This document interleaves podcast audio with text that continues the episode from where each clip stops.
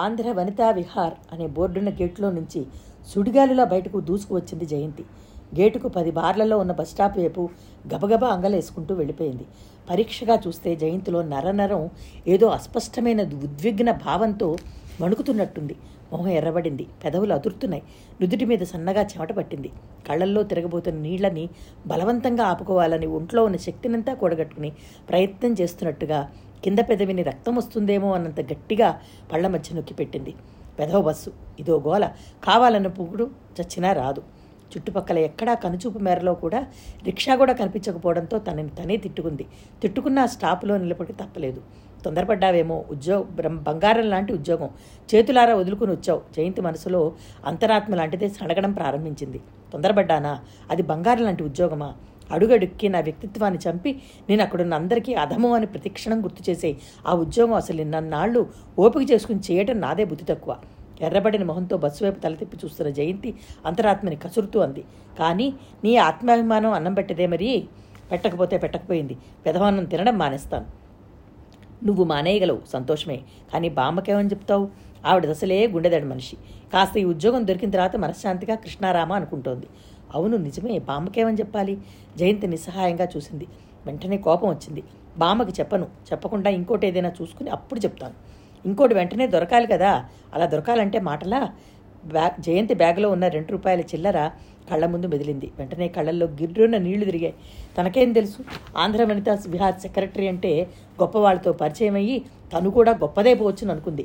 వాళ్ళింత అసూయ పొరలని, ఎదురు వాళ్ళని డబ్బుతో తప్ప గుర్తించరని, హోదా ఉంటే కానీ లెక్క పెట్టరని, ఇంత మూర్ఖులని అనుకోలేదు. మూర్ఖుల మూర్ఖులేం కాదు, అసలు ఎదుటివారిని వాళ్ళతో సమానులు అని గుర్తుపట్టడానికి ఇష్టపడరు. పోనీ తన సంగతి వదిలేసి, కానీ వాళ్ళల్లో వాళ్ళకి ఎన్ని పోట్లాట్లు, మనిషి వెనక మనిషి మాటలు, బోలెడన్న అబద్ధాలు వాళ్ళు చెప్తారు, ఎదుటి వాళ్ళని చెప్పమంటారు. అవన్నీ కూడా తను లెక్క పెట్టుకోలేదు. వాళ్ళు చెప్పినట్టే చేయడానికి సిద్ధపడింది. కానీ ఇదేమిటి? ఆ సంఘటన గుర్తొస్తుంటే జయంతి ఒంటి నిండా గొంగళి పురుగులు పాకినట్లయింది. చదువు, సంస్కారం ముసుగు వేసుకున్న క్రూరత్వం, రాక్షసత్వం.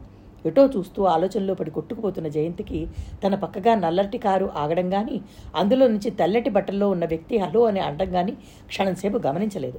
హలో, మిమ్మల్ని రోడ్డు మీద నిలబడే నిద్రపోతున్నారా? జయంతి కళ్ళు విప్పు చూసింది. ఎదురుగా డ్రైవింగ్ సీట్లో కూర్చున్న రాజశేఖరం. జయంతి చప్పున కంట్లో నిలకబడిన దానిలా రెండు కళ్ళు గట్టిగా తుడుచుకుంది. కానీ త్వరలో సుళ్ళు తిరుగుతున్న నీళ్లు జయంతి గట్టిగా ఒత్తిన కొద్దీ మళ్ళీ ఉబికినాయి, కానీ తగ్గలేదు. ఇది రాజశేఖరం దృష్టిని దాటిపోలేదు. బస్సు కోసం వెయిట్ చేస్తున్నారా? రండి, డ్రాప్ చేస్తాను. ఆ రోజు డోర్ వేసేసుకుని వెళ్ళిపోయిన మనిషి ఈరోజు మళ్ళీ డోర్ తెరుస్తూ అడిగాడు. థ్యాంక్స్, అక్కర్లేదు. ఈ ప్రపంచంలో ముఖ్యంగా ఈ సమయంలో జయంతికి కల్లో కూడా కలుసుకోకూడని వ్యక్తి రాజశేఖరం. అతని జ్యోతిష్యం గుర్తుకొచ్చిన జయంతి వెంటనే మొహం తిప్పేసుకుంది. ఇంటి దగ్గర దించిన తర్వాత థ్యాంక్స్ చెబుతురుగాను, రండి. వనితా విహార్లో ఉండే అందరికీ ఉన్న జబ్బే ఇతనికి ఉంది. తాము చెప్పిన మాటలను అవతల వాళ్ళు శిరసావహించాలి. రండి, డ్రాప్ చేస్తాను. అతని కళ్ళు జయంతిని పరిశీలనగా చూస్తున్నాయి. నో థ్యాంక్స్, బొంగురుపోతున్న గంటంతో అంది.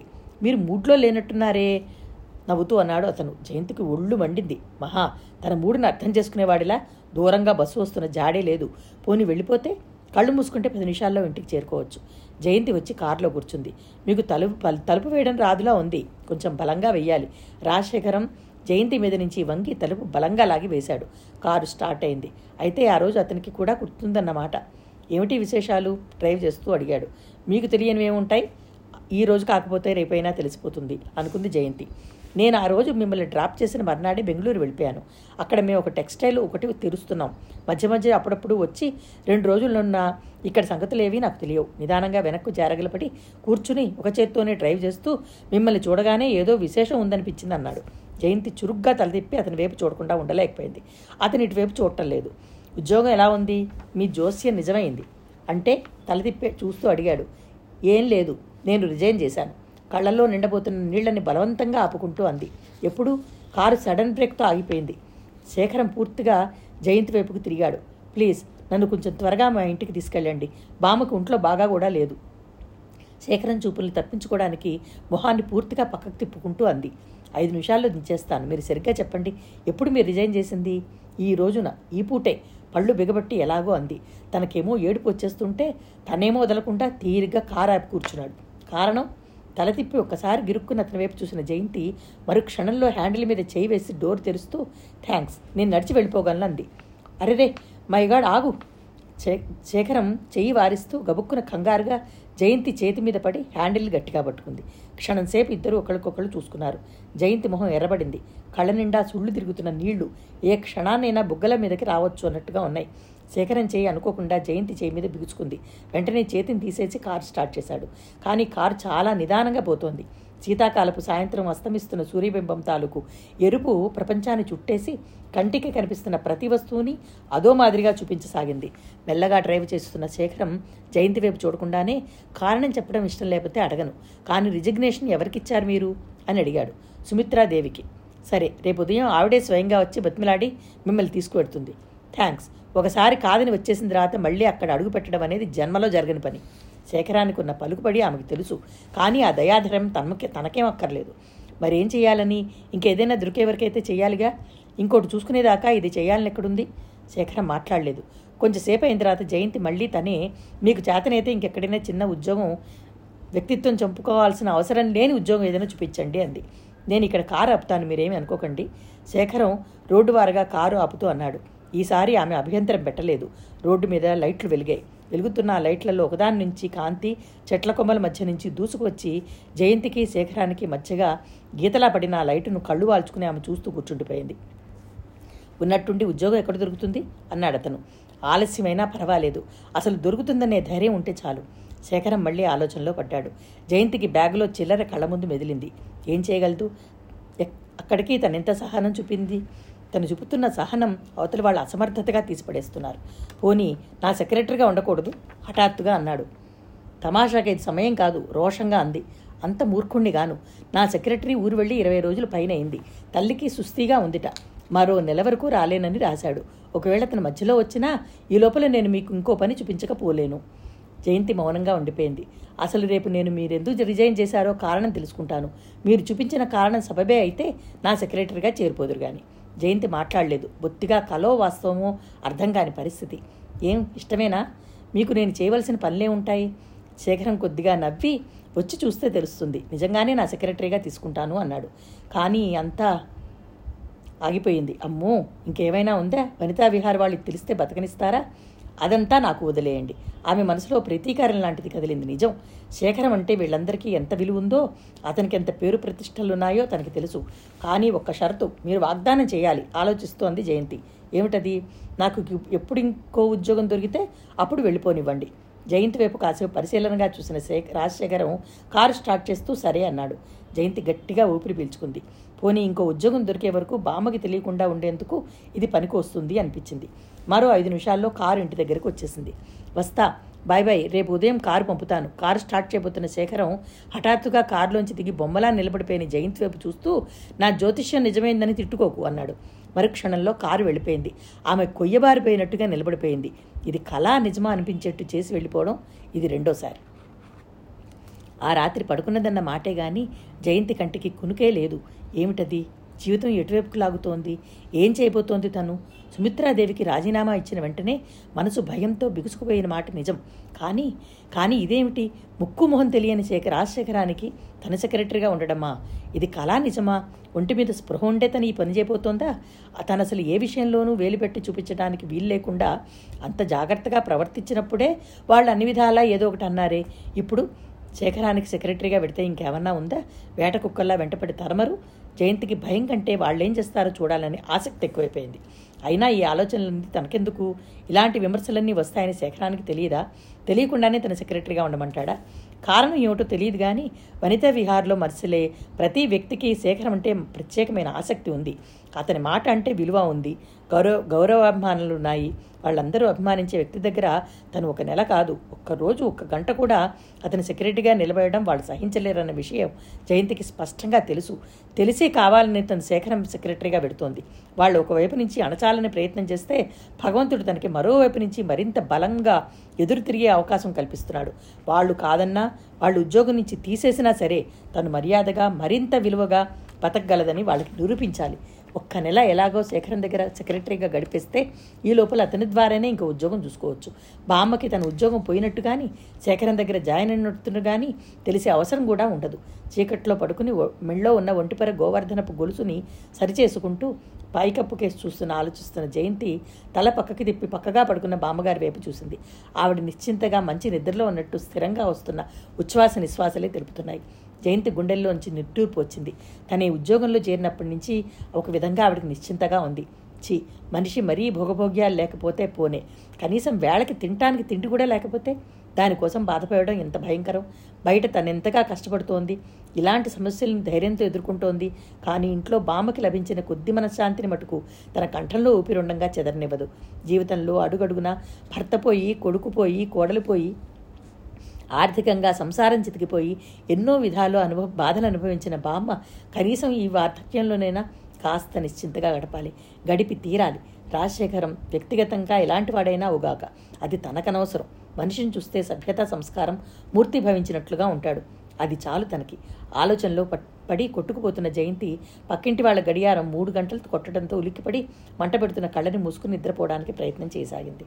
మర్నాడు లేచిందన్న మాటే కానీ మనసు మనసులో లేదు. రాత్రి వచ్చిన దృఢ నిశ్చయం ఆలోచనలు చీకటితోనే వెళ్ళిపోయినట్టుగా అనిపించసాగింది. ఈరోజు లేవటమే ఆలస్యమైంది. లేచి ఆ పని ఈ పని చూస్తుండగానే నిన్న జరిగింది కల కాదు నిజం చేస్తున్నట్టుగా అనిపిస్తూ కారు వచ్చి ఇంటి ముందుకొచ్చి ఆగింది. ముందు గదిలో పడుకున్న ఉన్న బామ్మగారు మంచం మీద నుంచి తొంగి చూసి, అమ్మాయి కారు వచ్చిందేమ్మా అంది. ఫంక్షన్స్ జరిగినప్పుడు, పార్టీలు ఇచ్చినప్పుడు చీటికి మాటికి వనితా విహారు రాజశేఖరం కారు వాడుకోవడం అలవాటే. ఏదైనా దూరం వెళ్లాల్సి వచ్చినప్పుడు, తొందర పని ఉన్నప్పుడు జయంతి కోసం ఇంటికి కారు వచ్చేది. రెండు మూడు సార్లు ఇలాంటి సమయాల్లో జయంతి ఈ కారులో ఇంటి నుంచి వెళ్ళడం, ఇంటికొచ్చి దిగడం చేసేది. ఇంటికి తిరిగి వచ్చేసరికి చాలా పొద్దుపోతుందా. కారు వచ్చినప్పుడు జయంతికి పని ఎక్కువ ఉంటుందని, ఇంటికి రావడం ఆలస్యం అవుతుందని బామ్మగారికి తెలుసు. ఈరోజు కూడా అలాగే అనుకుంటూ అడిగింది. లేదు, త్వరగానే వచ్చేస్తాను, కారు చూసి బట్టలు వేసుకోవడానికి సిద్ధం అవుతూ అంది జయంతి. శ్యామలమ్మ గారికి వెళ్ళి చెప్పి వచ్చాను బామ్మ, ఆవిడ పనైపోగానే వచ్చి నీ దగ్గర కూర్చుంటానన్నారు. మాటల్లో పడి మర్చిపోకు, మందేసుకో. బట్టలు వేసుకుని బయటకు వచ్చే ముందు బామ్మగారి దగ్గరగా వచ్చి చెప్పింది. ఆవిడ సరేనన్నట్టు తలూపింది. కారు పదిహేను నిమిషాల్లో శేఖరం ఇంటికి చేరుకుంది. జయంతి వనితా విహార సెక్రటరీగా చేరిన వెంటనే శేఖరం బెంగుళూరు వెళ్ళిపోయాడు. ఒకవేళ ఒకసారి రెండుసార్లు ఊళ్ళో ఉన్న అతనికి ఇవ్వాల్సిన కాగితాలు సుమిత్రాదేవి కానీ రేఖారాణి కానీ తీసుకుని వెళ్ళేవాళ్ళు. అందువల్ల జయంతికి శేఖరాన్ని చూడటం కానీ ఇంటికి వెళ్ళే అవసరం కానీ కలగలేదు. కారు సూర్యకిరణాలున్న గేటులోంచి విశాలంగా ఉన్న ఆవరణలోకి దాటి ఎదురుగా కనిపిస్తున్న వరండా ముందుకు వచ్చి ఆగింది. ఇంటి ముందున్న ఆవరణలో వరండా కిరుపక్కన గేట్ నుంచి అన్నీ గులాబీ చెట్లే.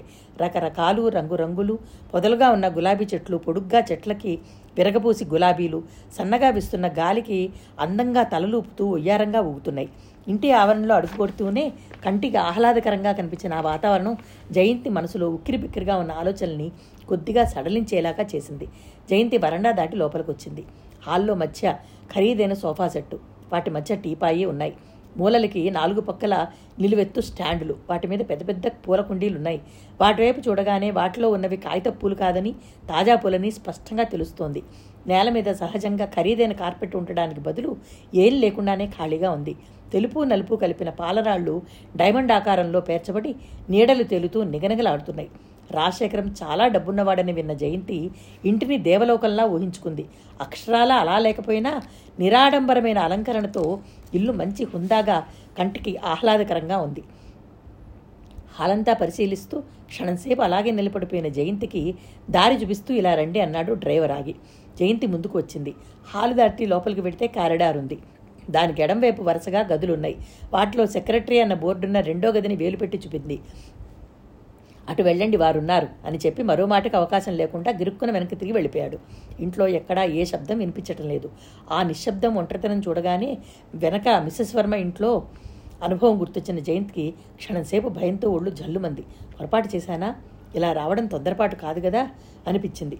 ఆకుపచ్చ గళ్ళున్న కర్టెన్ తొలగించుకుని లోపలికి అడుగుపెట్టింది. విశాలమైన గది. గదిలో ఒక పక్క టేబుల్, దానికి ఎదురుకుండా కుర్చీలు ఉన్నాయి. టేబుల్ నిండా గుట్టలుగా పడి ఉన్న కాగితాలు. టేబుల్ పక్కగా చిన్న ర్యాక్, దాని నిండా ఏవో కాగితాల కట్టలు కట్టి వరుసగా నీట్గా అమర్చబడి ఉన్నాయి. టేబుల్ ఎదురకుండా కిటికీ పక్కగా వాలు కుర్చీలో కూర్చి చేతులు కట్టంగా పెట్టుకుని శేఖరం ఏదో సీరియస్గా రాసుకుంటున్నాడు. కిటీలోంచి వస్తున్న గాలికి పొడి పొడిగా ఉన్న అతని జుట్టుతో పాటు మెళ్ళో ఉన్న ఉదారంగు టై కూడా సన్నసన్నగా కదులుతోంది. ఈ లోకమే మర్చిపోయి రాసుకుంటున్న రాజశేఖరం జయంతిని గమనించలేదు. బరబరా ఎక్కడ ఆకుండా రాసుకుపోతున్న అతన్ని ఆపి తను వచ్చినట్లు ఎలా చేయాలో తెలియచేయాలో ఆమెకు తెలియలేదు. అలాగే నిలబడిపోయింది. రాస్తూ రాస్తూ ఎందుకో అరసకను ఆగిన శేఖరం ఉలిక్కిపడ్డట్టు తల ఎత్తి చూసి కొంచెంగా కనుబొమ్మలెత్తి, అరే మీరు వచ్చారా, రండి లోపలికి అన్నాడు. జయంతి లోపలికి వచ్చింది.